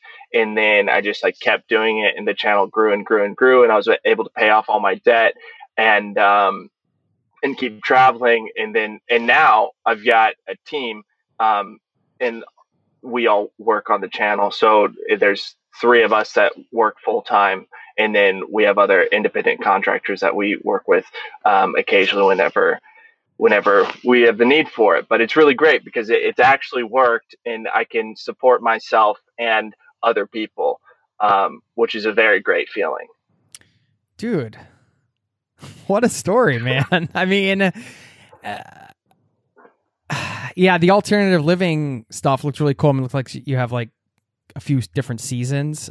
That was the first thing that really hit, I guess. Yeah. Um, yeah, that was, the uh, something that obviously you enjoyed and it's a, a lifestyle that you'd been living, uh, taking on these various modes of travel. Yeah, and when I was in high school, I was like obsessed with tiny houses back in like 2012, um, 2013, and but I was like, oh, I don't have 30 grand to build a house, but those things look awesome. That looks like something I'd be way more willing to do than uh, live in an apartment in a city.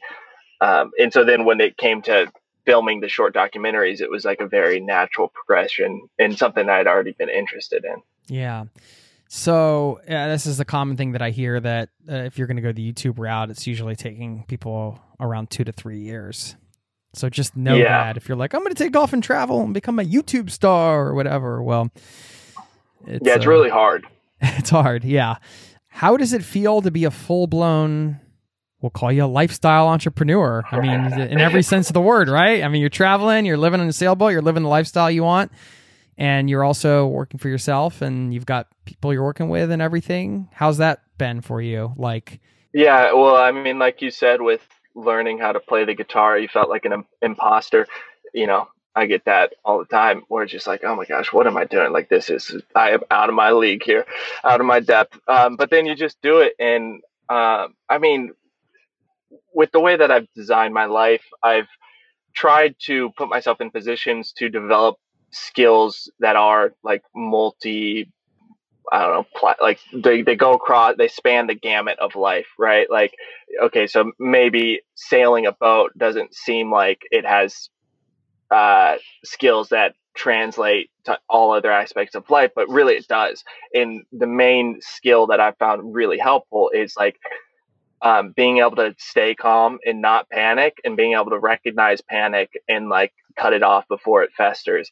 And so then anytime I'm feeling like an imposter or like not feeling like I can't do something, it's like, okay, let's let's take a step back and then look at what are we doing right now? What needs to be done right now? Can I do that? Yeah, I can do that. And then like just like cut the view. Like no need to look five years down the line right now. Let's just look at today and get this done and then move on. And then you know you have a productive day and then you feel good about yourself and then you keep going and whatnot. And so um yeah i mean it, it's it's the same it's the same thing as people people see somebody in their current situation right? Whether it's me in my situation and they're like and that's just all they see they don't see all the years before it that leads up to it i mean that's standard that's why this, we have this podcast, right? We get to Yeah. hear the whole years before it thing. yeah you see their success but you don't um you don't know necessarily everything that went into it um and you just take it one thing at a time and keep moving forward and try to you know if something starts to become overwhelming then you break it down into some sort of manageable steps and the acquisition i guess of responsibility the more that you take on and the more that um, life requires of you um, it really does seem to make life more fulfilling and more worth living. Uh, it definitely makes it harder, and there's more things to do, and there's more pressure. Um, but there's also something really cool about having that responsibility when you take it you know as simple as traveling and figuring out what am i going to do for today you then you figure out what are you going to do today and then you do it and you're like wow i did that. You know i i started with no plan i constructed a plan and then i executed the plan and it worked out and it's great. And i mean people always feel better about themselves when they're active and doing things. Um, and and you're you feel better when you're active and doing things when you've had the responsibility of like constructing it and like really everything that it's like everything I did today wouldn't have happened if it wasn't for me and that feels really good. And so to be able to have now a company that um, supports multiple people and we're in the process of growing and everything like that like we're still bootstrapping. It's not like we're we're swimming in the dough. It's like we're still um, you guys were out to yeah. dinner at nobu last night. Stop we're still we're still um, getting it all together and ramping up the company but um, it's it's it's really fulfilling to know that you've created something and that there's something in the world right now, whether that's the videos or the company, that would not have been here had I not pushed through and done it. And I'm not saying it's all me because there's a lot of things that I wouldn't have been able to do without the help of other people. Um, but it, it's sad. It's really satisfying to see um, your creations or your hard work come to fruition and then be enjoyed by other people or be helpful to other people and create value for other people. Absolutely. I like your take on responsibility. There was a time in my life where I that was what I didn't want, right? I'm like, well, I, I want to just enjoy my travels and be out in the world. And I was looking at the responsibilities of having something like this as a burden to like my travel experience, right? Like, I don't want to go leave like the, I want to be able to randomly go off with these people and sleep on the side of a cliff and not and I don't want to have to run back and send an email because like I have a client to deal with or something. So yeah, but I mean, if you're looking at it through that lens, like what you just said, that responsibility is a good thing, add more meaning to your life and, and all that stuff. There's there is that side of it too. And now that was just where I was at that point, and and I've come to embrace it. But I still sometimes can get frustrated with responsibility, right? Like as a of as course. an entrepreneur, as somebody who's creating content like this and doing a lot of other things, it's, it's, just like, man, can I just disappear for like a month? And you can if you set up the right systems and everything, and that's course, that's certainly a part of it, and that's part of the challenge. But it never completely goes away, right? No, definitely not. I mean, it's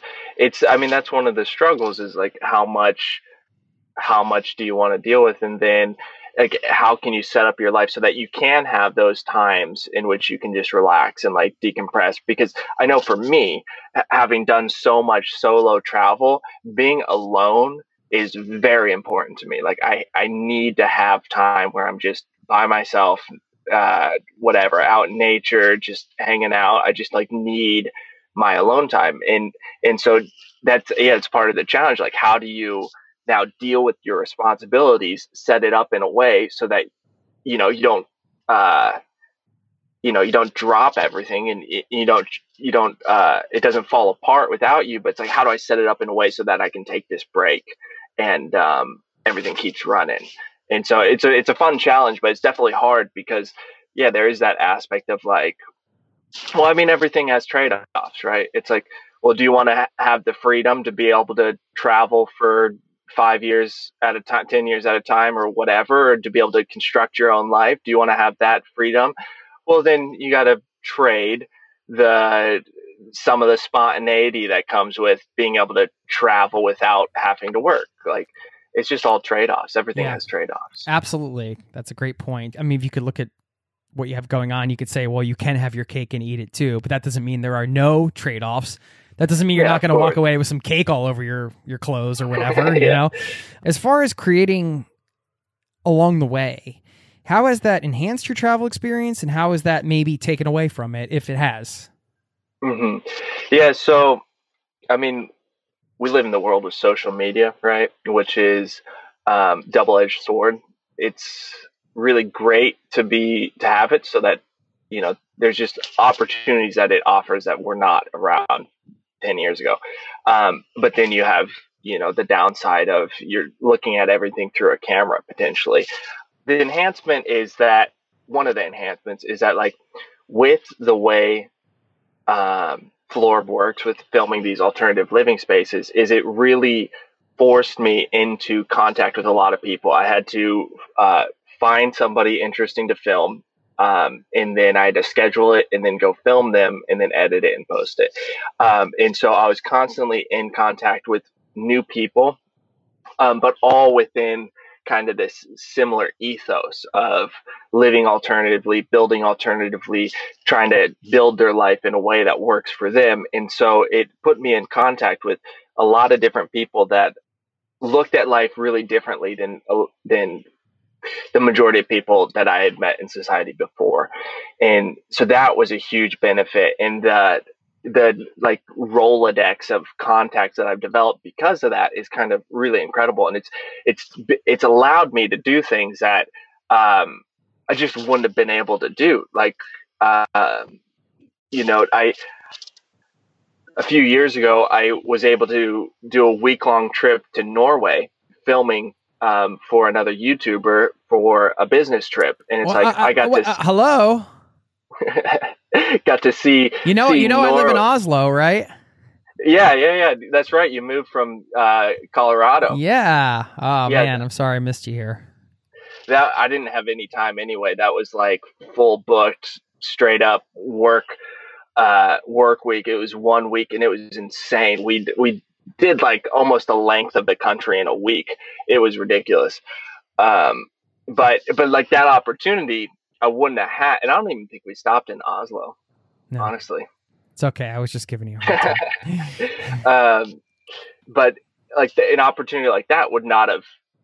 I, I just wouldn't have had it to um, without like creating and working on the road, and then also um, one of the really great things about interviewing and making these short documentaries is you get to dive into somebody's life and ask them all these different questions that you know might seem a bit intrusive on first meeting. It's like you know i've known this person for 20 minutes and now i'm asking them really in-depth questions about their background and their history and things like that. And it's perfectly normal because i'm a documentarian.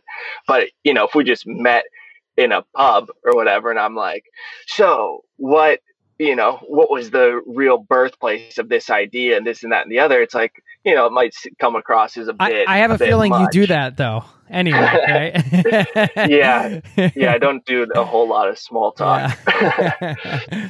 but I hear um, you. Yeah, I mean, uh, it's three big things, right? Like when you're creating along the way, you're getting a chance to learn from people you might not have otherwise been able to have a conversation with, right? Get their perspectives you get to connect with them and you get unique opportunities that you wouldn't have probably otherwise have gotten. Those are three big advantages, I would say.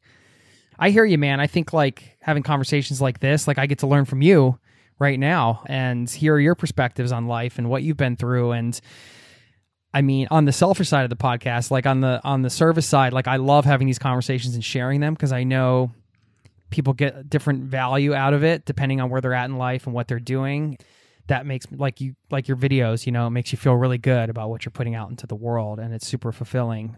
And then on the selfish side it's like wow i get to talk to really cool people like you and we get to you know stay in touch and we're fortunate that we live in this day and age where like the gatekeepers are kind of gone. Like you can make you can you can decide to make a documentary on alternative living spaces and just put it on youtube and bam, there you go. Like you don't need like a production company to hire you and all this other stuff. You can just give yourself permission to do it.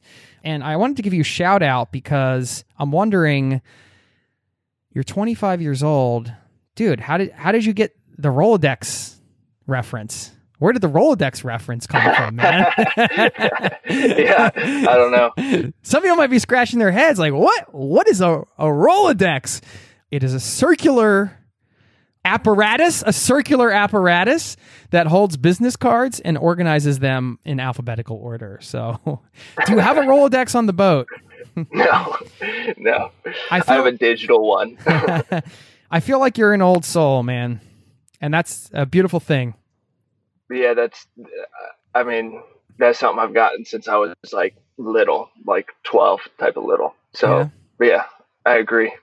yeah. So where are you floating right now, man? Well, actually, right now we're out of the water. The boat's been out of the water for a couple months um, in Tunisia. We're in Monastir, Tunisia, and we pulled the boat out of the water to do some work on it because I might have ran aground in Italy. And uh, so I need to do some fiberglass work on the bottom of the boat. Nobody was hurt, thankfully. Nah. nah Are you on the boat with? Uh, did you just hurt egos? do you have travel companion or? Yeah, right now it's uh, me and Jackson. And uh, Jackson uh, was one of the people that came out in the very beginning and moved onto the boat with me.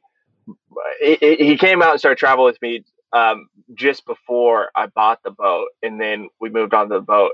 And uh, he was out for like four months, and then went back to Canada to finish his degree in filmmaking, and then he traveled around North America for um, like well, he traveled around uh, the U.S. for six months because that's all he was allowed being Canadian, but in in a van that he converted himself and was filming for the channel as well. Um, and then he came back out a few months ago, and it had been a year and a half since I had seen him, and so now we're you know dealing with this whole quarantine situation in Tunisia, and then hopefully within the next month or so, the borders will open and we'll sail to Malta and then go back to Greece. Yeah. Uh, what is your advice for somebody who is listening to this, wanting, wanting to travel long term in this way, uh, and just a little bit maybe unsure? Like you talked about a lot of the uncertainty you battled with throughout your trip. I mean, what kind of yeah, what kind of advice do you share to people that are like, oh, I'd love to do that? You know, I'm sure you get run into people like that, and yeah, well, what do you say to those? Yeah, people? I I think that um, one, it it comes down to like level of commitment, and then also you have to have an an actual plan of some kind. And you don't have to go with the plan that I went with. I would recommend you don't because if your whole goal is just to travel long term, there's so many easier ways to do it than like creating a production company in a YouTube channel. There's there's, you know, lots of online businesses that from what I understand are an easier process of setting up and um, if, if the whole goal is just to travel long term and support yourself, it's like depending on what countries you're traveling in, maybe you only need a thousand, fifteen hundred, two thousand bucks a month, sometimes even less.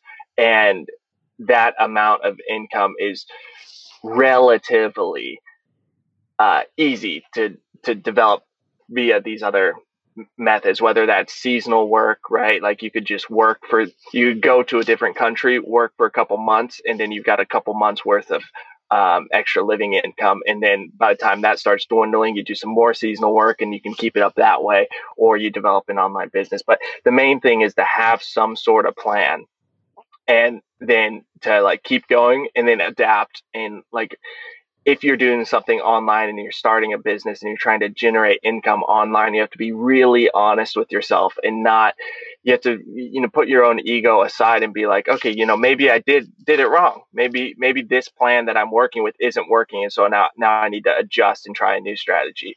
The real difficulty like this I think is the question that we all struggle with and I think is the real difference between like intelligence and wisdom is being able to differentiate when is it that you are just running into a brick wall and you need to adjust course and when is it that you're um, running into hurdles that you need to overcome that will eventually let up into the success of whatever you're doing.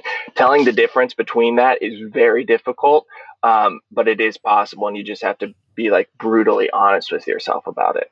Another part of the learning process right? Uh, and you'll make the right call sometimes and sometimes you won't and you'll waste time and money and that's part of the process too. So don't beat yourself up if that happens. I think a good part of the plan uh, uh as well you mentioned a plan and, and you kind of exemplify this is just committing right and going on the trip itself like part of the plan can be the trip itself because it's always the case when I talk to people that are traveling like you've been and find a way to keep it going. You meet people along the way. Those opportunities come up along the way that never would have revealed themselves if you weren't on the trip itself. So it's scary to think that part of the plan is hidden from view and you don't actually know what it is. But it's the it, it is there. It's there. You just don't have any way to grab onto it or know exactly what that means. That is so powerful and exciting, I think, about a journey like this.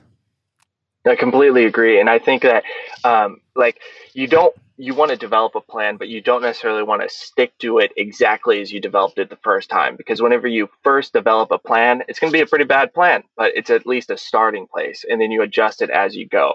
It's like if I was still rolling like dead on with the plan that I created five years ago, I'd be nowhere basically. It wouldn't have worked. But as you, you just have to have something to start moving in the right direction. And then you, once you start building that momentum, then you can adjust and adapt as you're moving and, and figure out, because as you keep going, your values change and your your destinate your destination your goals change as you develop as you learn and so you have to be open to that and be willing to accept that. And that's kind of what I mean when you have to be brutally honest with yourself. Is like just because you made a decision five years ago doesn't mean you actually have to do that. Um, you know, five years difference is it's a significant difference, and you're it's perfectly fine to not you know achieve a goal that you set five years ago in because now you don't actually want that. You have a different direction you're headed in. Um, but you just have to have something to start you. And that's, yeah, like you said, you just need to at least start the journey. Um, but I, I recommend having some sort of plan, whatever it is, whether that's just, I'm going to uh, travel hack. I'm going to get some credit card points and then I'm going to fly to South America and I'm going to do this trip to Ushuaia. My whole goal was to go down to Patagonia. I barely entered Patagonia that whole trip. Um, but you know that was the plan, and then it and it adjusted as it went. Yeah, and like you said, remember that you're not a static being moving through a linear path. I mean, it it might be linear in terms of like, oh, I'm traveling for a year, so this is me going through the world in a year, but like you are not going to be the same person in a year or six months or three weeks or maybe even after a day or two.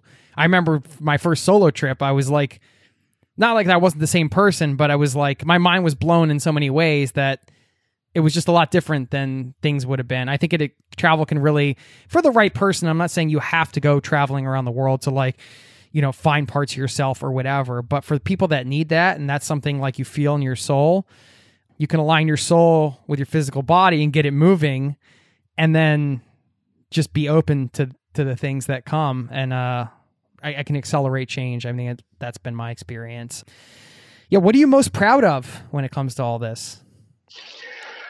That's an interesting question. What am I most proud of? Um, I mean, this is something I I don't know when I came to this realization, but the idea of like dreaming and setting goals and imagining a future, um, it's a skill, and um, you can only you can only dream as big as you're capable of, right? Like when I first started traveling, the biggest thing that I could dream of was like I'm going to backpack in South America for 2 years. That that that was the biggest thing I could think of.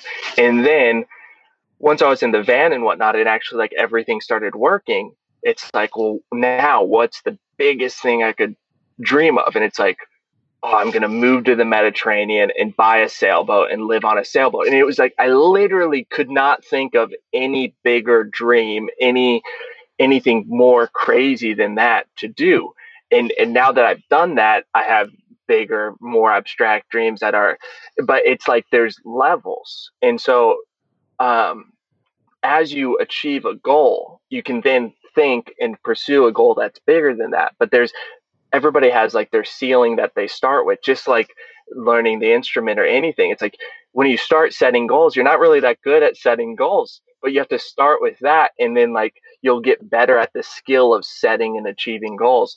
And so I guess for me, the thing that I'm most proud of is that, um, that I, yeah, I don't really know exactly how to say it, but that I was able to um, stick to my commitment and make it work. In that, when I made the commitment to myself of, okay, I am going to move to the Mediterranean and I am going to live on a sailboat, that I was able to do that. And I guess, yeah, what I'm most proud of is that now I, I take my word and myself seriously and that I'm able to make commitments and then follow through with it versus before.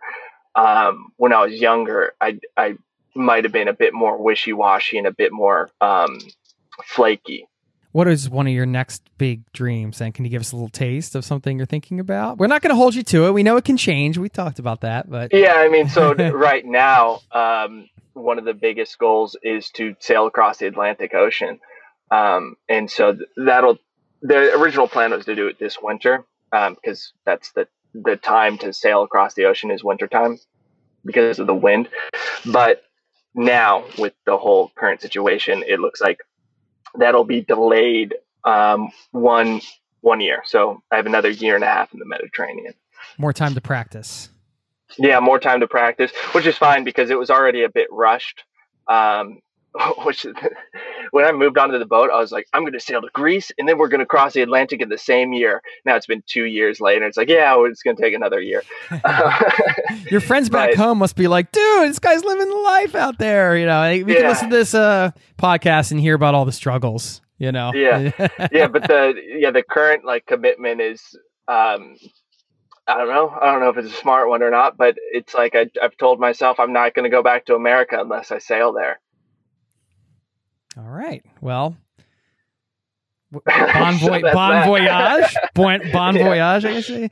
Crack the champagne bottle on the thing and hit the road. I can't wait to follow your adventures on that. I'd be remiss if I didn't talk a little bit about destinations. We're all travel lovers here. You must have seen some pretty great things along the way. Just want to share some highlights. Yeah, I mean, um, if if you're looking to travel by boat, I mean, Greece is like peak cream of the crop. It's amazing. Is it easy to sail? Is it like if you're a beginning sailor? Is it? I mean, I did. I did it with six days experience, and um, I mean, like you said, like sometimes you do things and you mess things up, and it you spend money you didn't need to spend or whatever. It's like I, I've just come to the conclusion that anytime I make a mistake and it costs a lot of money, it's like that was an expensive lesson, and that's just what you got to do. It's like you know, I'd, I'd rather spend the extra money that it costs to do some of these things than to not have done them, right? Like, it's okay if I've wasted, quote unquote, some money in this process of sailing the Mediterranean because um, it's worth the experience. It's like you can't actually put a monetary value on like that all the skills and the experience that I'm getting. So, um, it, I wouldn't say it's easy um, the actual sailing of a boat, the m- maneuvering of a sailboat is not that difficult. It's everything else that encompasses it that is is really hard. Um, be, being a skipper, basically, like man, depending on how you're doing it, managing a crew, managing a route, managing borders, um, laws, all that kind of stuff. It's it's definitely more than just setting the sails, but sailing an actual boat is not that difficult. Yeah, but I would recommend it if somebody's interested in doing it. I would recommend getting more experience than I had when I started. That being said, um, if I knew, like, if I knew the difficulties that I would have ran into then that I know now, I don't know that I would have done it. So it's it's almost like the you know the the bravery of the ignorant is sometimes a real benefit. Yeah, that whole area around Greece, you're loving. Yeah, Greece is Greece is wonderful. It's really beautiful. Any it's particular really, really islands nice. or? Um, like if, if you're traveling to Greece and and you want to get um, because you know Greece is kind of most famous for Mykonos and Santorini, which are arguably not even Greece. I mean, they're definitely within the country, but they're so like different because of tourism that it's not the same as the rest of Greece. And so if you want, but they are beautiful islands. I haven't been to Santorini, but I have been to Mykonos. Um, but if you if you want to go to Greece and experience an island that is not near as popular as those, but is really beautiful, go to Milos, Milos Island.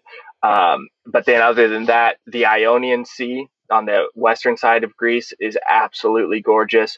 Meteora, which is actually the mainland, it's in the mainland. It's um, there's these spires of rocks that they've built monasteries on top of.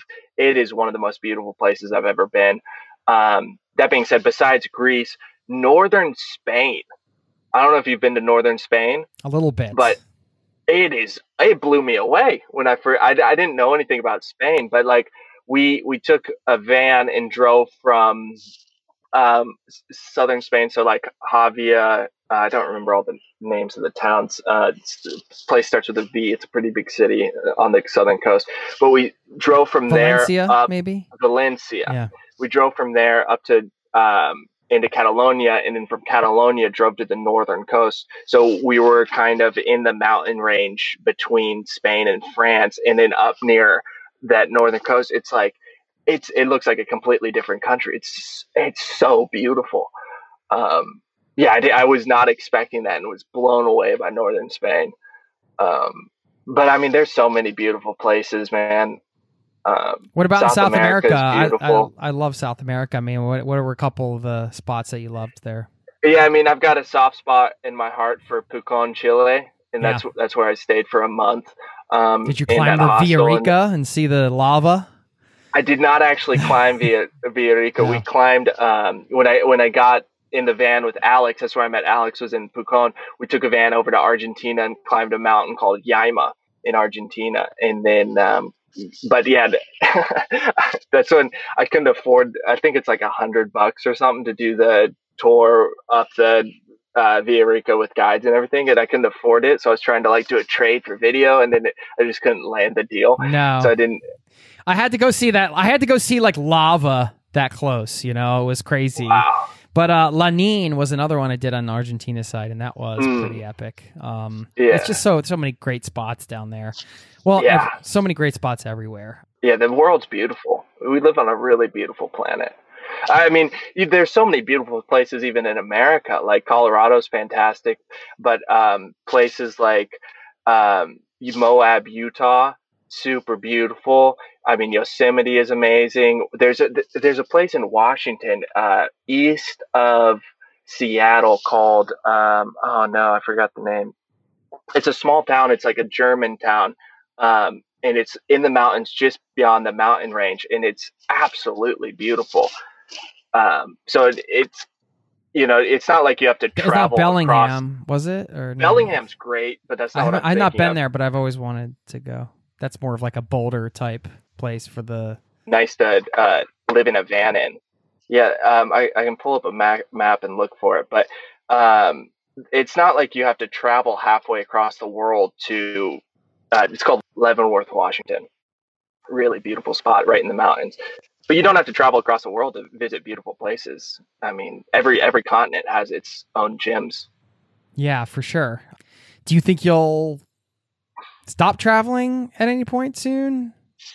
Um, yeah, so I mean, when I get back to America, I definitely want to do a period of living in one place for a little while. I don't know how long that will be, whether it's just one year, one season, two years, three years. You're I'm not feeling sure. the itch, feeling the itch to chill a little bit.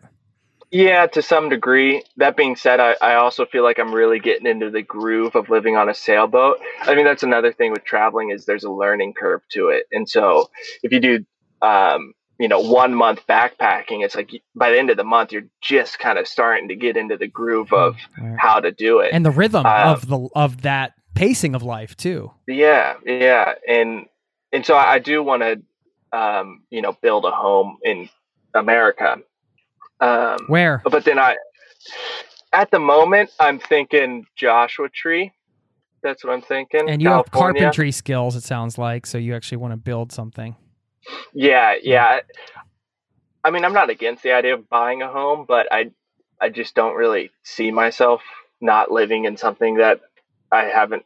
I mean, I, I didn't build the boat, but I've like put a lot into the boat. And when it comes to an actual home, I feel like it just makes sense for me to at least be in the process of constructing it. Um, but yeah, that's the thought as of right now. But I don't think I'll ever stop traveling. Um, and I mean, I don't know. We'll see how it goes. I definitely want to have a family at some point. Um, but the way I've thought about it is like, well, you know, if I settled down, so to speak, I think I would still at least allocate like three months a year to do some sort of traveling. But I don't know. I'm in the process of still constructing all of uh, the company in the in my life, and so that it, it works in a way that um, will provide me the balance that I need, and then also provide me with the exci- excitement and adventure and the um, value and drive to like keep on doing it all. So Yeah.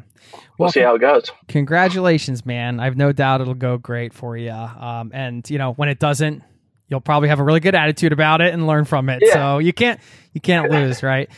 There's no bother being a sore sport. Can you share your YouTube stuff one more time? Yeah, so if you're interested in seeing things along the line of sailing and adventure, check out youtube.com forward slash Dylan Magaster two, the number two. Um, and that's all sailing stuff, adventure, philosophy type of travel related. And then if you're interested in seeing short documentaries on alternative styles of living, like people living in tiny houses, domes, tree houses, um, earth bags, earth ships, all that kind of stuff, check out Florb on YouTube, F L O R B. Um, and then if you want to see photos that I post, you can follow me on Instagram. That's Dylan Magaster. Cool. And uh, we will post these links up with the show as well. Maybe you can shoot me a, a photo or two of yourself uh, from uh, the boat and the van or whatever you'd like. Yeah, definitely. I'm so glad you reached out. It was such a pleasure to catch up. I hope we can do it in person at some point again. yeah, definitely. I feel like there are more things to explore in an, in another conversation. So we'll have to definitely. have another one soon. Thanks for having me on. It was uh, your podcast was like super valuable and helpful to me in the very beginning of like getting all of the real basic logistics, different tips and tricks to start traveling. And um, it, I mean, it was a huge motivation um, for me to like get started in traveling. So I really appreciate you having me on. It's it's kind of like a mini life achievement of being like, yeah, I'm on that podcast. awesome, man. Well, that's uh, humbling to hear, and yeah, certainly my pleasure. I, I'm really glad that uh, it helped. You know, I mean, that was the whole Definitely. intention, right? So it's awesome to see the work you're doing and that you're inspiring others. Maybe with alternative living and all, all the other travel adventures that you're having to, to do the same thing. So, thanks, my man. I, got- I got to high five it out. I usually only do it in person, but I feel like a little high five there is due. Cool. Thanks, man. We'll uh, we'll chat soon. yeah, thank you, sir. Take care.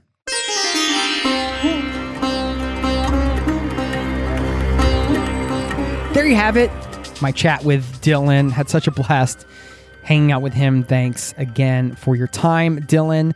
And thank you for being a part of this community and just being here to hang out with us. You know, one of the things that Dylan mentioned during our chat was putting yourself into position to develop skills that can translate to other aspects of life. And he used a great example about sailing. And this kind of reminded me of of a really a core value that I have, which is this belief that everything you do has value. I mean, I should say most things, right? Sometimes I'm uh, screwing around on my phone or something and, and looking at some stupid BuzzFeed article. I'm not sure if that has much value in my life. So I'm trying to cut out those things that really don't have uh, really any value, things that I don't even remember happened the next day or even the next hour. But I'm talking about things like, you know, setting everything down and going outside for a walk for an hour. You might think, oh, I'm not being productive. I have stuff to do. But it's like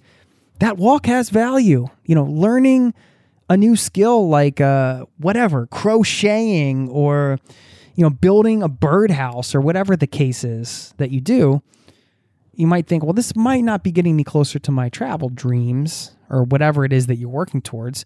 But, you know, you heard what we talked about in this conversation. You can think about it. We can think about it for our own lives. It's this idea that you don't really know how those things tie in to everything else you do, right? Like the the skills that I might develop from building a birdhouse or maybe just the the peace or the the calmness the serenity that comes out of that process for me might lead to a new insight which uh, might affect you know my business or my life or my relationships with my family. And it's all sort of intertwined right? And this idea of uh, everything almost everything you're doing having value. And uh, this ties in with the quote that i will leave you with at the end of the show. Um, but i do think it's important then to think about you know be a little discerning uh, about these things. Like don't necessarily write off things that will have value. And i'm i'm talking uh, to myself here as well not just to you you know i've said it before i mean these rants are are also just me reminding myself uh, and i get to to rant and share it with you but um that's one of the big uh values that this podcast has to my life is to uh, remind myself of my own values. And uh, I think it's uh, important to kind of pay attention to the things that we're putting our time into. And, you know, I, I can pretty intuitively know those things that have value to my life and those that are just uh, a total waste of time. So I'm trying to cut out more of those waste of time things and add more of the good stuff of life into my life. And I hope that uh, this podcast for you is one of those good things in your life. I'm really so honored that you're here listening. And don't forget to get in touch anytime. Jason at zero to travel.com is my email. I know, I think it was the last show I put a listener audio recording on the show. I've been asking people to just pick up their smartphone, record some audio, and send it to me, whether you have a question or you just want to introduce yourself or share a tip for the community or whatever. Just hit record on the app on your phone and send it my way. Jason at zero to travel.com is my email address. I mean, nothing sweeter than hearing the voices of listeners out there, and uh, maybe you'll get on the show here at some point. I also will accept written emails. I'd love to hear from listeners. And I do have a shout out to share from one of you in just a moment. Plus, we still have to answer this question the number one non directly related to travel skill that I think is important to develop. I'm not even sure if that's grammatically correct, but I think you get my drift anyway. Before we get into that, I do want to say one last quick thank you to homeexchange.com for supporting today's show. Home Exchange is the number one home exchange platform in the world. Uh, it's a it's a community really. Uh, this service allows people from all over the world to exchange their homes easily, seamlessly and without any money changing hands. And as the most trusted home exchange community in the world, they offer authentic, responsible, and affordable holiday opportunities for everyone to enjoy. They want to open up the tourism industry by offering something more. You know, staying in paid accommodations is increasingly a little cold, maybe impersonal. I mean, even Airbnbs, it's uh, a lot of people just setting up their home as an Airbnb. They're not even really living there. And Home Exchange offers a whole new experience. You get to stay in real, authentic homes. You feel as uh, welcomed as guests. And they have a guest points system that really revolutionized the home exchange industry.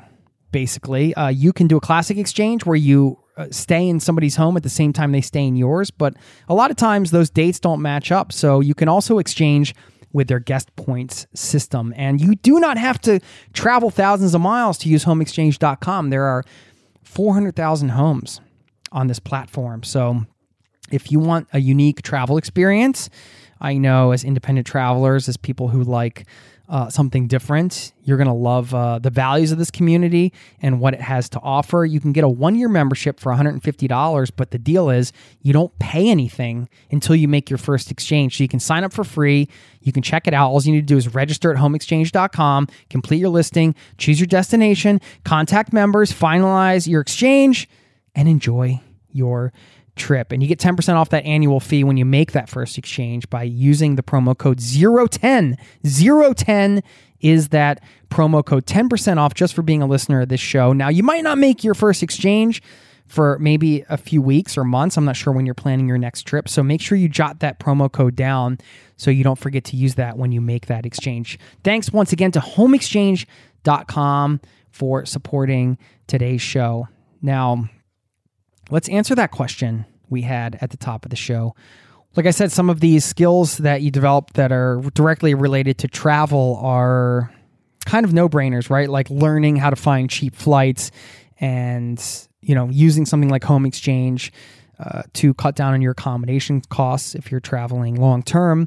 Uh, you know, all of these things are travel skills. You can be like, oh, yeah, that's a skill that uh, I can see the ROI in that skill. I can see the return on investment if I spend time learning about travel hacking.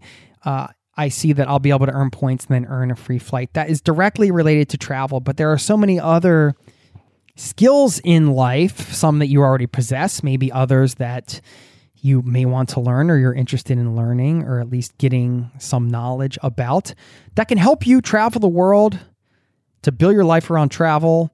Uh, I can rattle off a whole list of things. You can talk about, hey, if I could build a location independent business, that will help me, you know, extend my travels. That's one example, right? That will help me uh, set myself up to work from anywhere so then I can travel as much as I want. That would just be one example. So, like the skill of building a business. Uh, maybe you're a graphic designer and you have uh, wanted to travel around, but you work full time. Well, maybe you want to build the skill of becoming a freelancer and figuring out how to freelance so you can travel more. You might want to go live in a van and live your hashtag van life dream uh, but maybe you can't afford to get it tricked out. So maybe learning how to do that yourself is something that can help you get on the road. So all these things that you could list off, right? But for me, one of the top skills, I'd say the number one skill that we should all learn when it comes to helping build our lives around travel. Not only that, but just helping to uh, better our lives, to give us more control over our lives. And that is personal finance. Personal finance, learning how to manage your own money, how to stay out of debt or get out of debt if you are in debt. You know, personal finance obviously impacts your uh, travel because you need money to travel. You know, even if we're getting uh, free accommodations and free flights and things like that. At some point, you need to buy something, and you need money for that. And you know, this is bigger than maybe building a business or figuring out how to get a remote job or something like that, because that's part of this. But if you're taking an even larger bird's eye view, just the subject of personal finance, I never understood. I mean, maybe they do it now. But they didn't go over any of this stuff when I was in school. This is not something they taught me in school, like how to manage credit cards and what it means if you um, charge something and how uh, the interest can pile up and how loans work and uh, you know all of these complexities of regular adult life. Adulting isn't adulting so much fun. You know all of these things they didn't teach me in school, at least, and I had to teach myself. And I'm this is something I'm always still learning, still studying. It's like you know, nobody comes out of the womb knowing how to, you know, make uh, decent investments in the stock market or, you know, all these things that might make you roll your eyes or, or depending on your interest level. But I do think personal finance as a topic is a very important one for people that really want to build their lives around travel. Not just, you know, take the occasional trip, but you're like, hey, I want to make travel a big time part of my life you got to get control of your finances, right? Or at least, you know, understand what's happening. You know, that's a whole other topic that people have podcasts and blogs and um, books and all types of things around personal finance. But I just wanted to throw it out there as an idea because it is so money and travel are so interrelated, right? Like, I mean, one of the beauties about traveling is you don't need to be rich to do it. I mean, if you've listened to any of these episodes, the last, you know, hundreds of episodes, you'll hear many, many examples of people that found a way to travel uh, without a lot of money, or they use certain techniques where they didn't have to spend a lot of money, and a lot of that can depend on your comfort level and you know the quality of life you might want to have when, when you're living out there on the road and things like that. Of course, you know, it goes without saying that there are certain circumstances and people in life that they just, this isn't an option for them. So I'm definitely speaking from a privileged uh, viewpoint. And I think that's, I hope that you know that that's always baked into everything I talk about here. So just wanted to mention that quickly. But personal finance is uh, a topic that, if it sounds boring or you uh, just have been avoiding it, get into it. You know, read a couple books, uh, listen to some podcasts, get your head around your own financial situation because that will help you add more travel into your life for sure. So I do think that that is the number one skill that You can't really acquire a skill fully and say you've mastered it, right? I mean, everything you're kind of learning all the time, but getting your head around personal finance is a, is an ongoing thing. But if you have not looked into it at all, I do think it's something worth exploring. And that is my two cents. Speaking of personal finance, I want to give a shout out to somebody in this listening community who must have. Uh, had his head around personal finance because he's retired. It's from Howard. He said, Hi, Jason. I discovered your podcast this spring and been an avid listener ever since. I enjoy the different perspectives your guests bring to their travel experiences and how you conduct the interviews. I'm retired and now live on Miami Beach. I love to travel, though, and have never been a travel nomad. I've done more conventional travel for most of my career. I was lucky enough to have five weeks paid vacation, spent all of those weeks traveling. I now volunteer as a walking tour guide for two nonprofit organizations here in Miami Beach. One of them recently restarted doing tours, though attendance has been low. By the way, if you're ever here, I'd love to do a walking tour for you. Thanks, Howard. I'm taking you up on that next time I get to Miami. I'm not sure when that'll be. He said, I have not done any traveling since the pandemic but have taken your advice to explore one's own neighborhood. I'm pretty much addicted to my step counter app. I've walked at least 50,000 steps a day since March and 60,000 since mid July. I do need to step back from that soon, pun intended, as I'm starting to put too much pressure on myself for no, re- no reason. Keep up the good work and stay well, How- Howard. Thanks, Howard. Uh, man, it was uh, wonderful to hear from you. Thanks for the subject header to Love Your Podcast. That was very sweet. And, uh, yeah, sweet email. Congrats on living the retired life in Miami Beach. And it's really cool that you're giving back. Uh, that was one of the things uh, I wanted to pick out of this email. It's just uh, really cool, uh, somebody in this community and many of you out there uh, giving back in some way. You know, now Howard is volunteering to do walking tours. Uh, for these nonprofit organizations in Miami Beach. So, giving back to other travelers that come through his neck of the woods, very cool thing to do. So, anyway, I just wanted to give you a shout out, Howard, and say congrats and thanks for giving back and thanks for taking the time to drop me a line. And please, please, please, if you haven't taken the time to do so, drop me an email, jason at zero to travel.com. If you're uh, feeling savvy and saucy, go ahead and open that audio app on your phone, record something, and send it over. I love to hear uh, the voices of listeners out there. Okay, let me leave you with a quote that ties back in with what I was talking about earlier in regards to things having value. And this is a famous quote from a woman named Martha Troly-Curtin, who said, Time you enjoy wasting is not wasted time. I'll read it again. Time you enjoy wasting is not wasted time. That pretty much sums up everything that I said earlier uh, over probably many minutes she summed it up and was at three, four, five, six, seven, eight words. There you go. Time you enjoy wasting is not wasted time.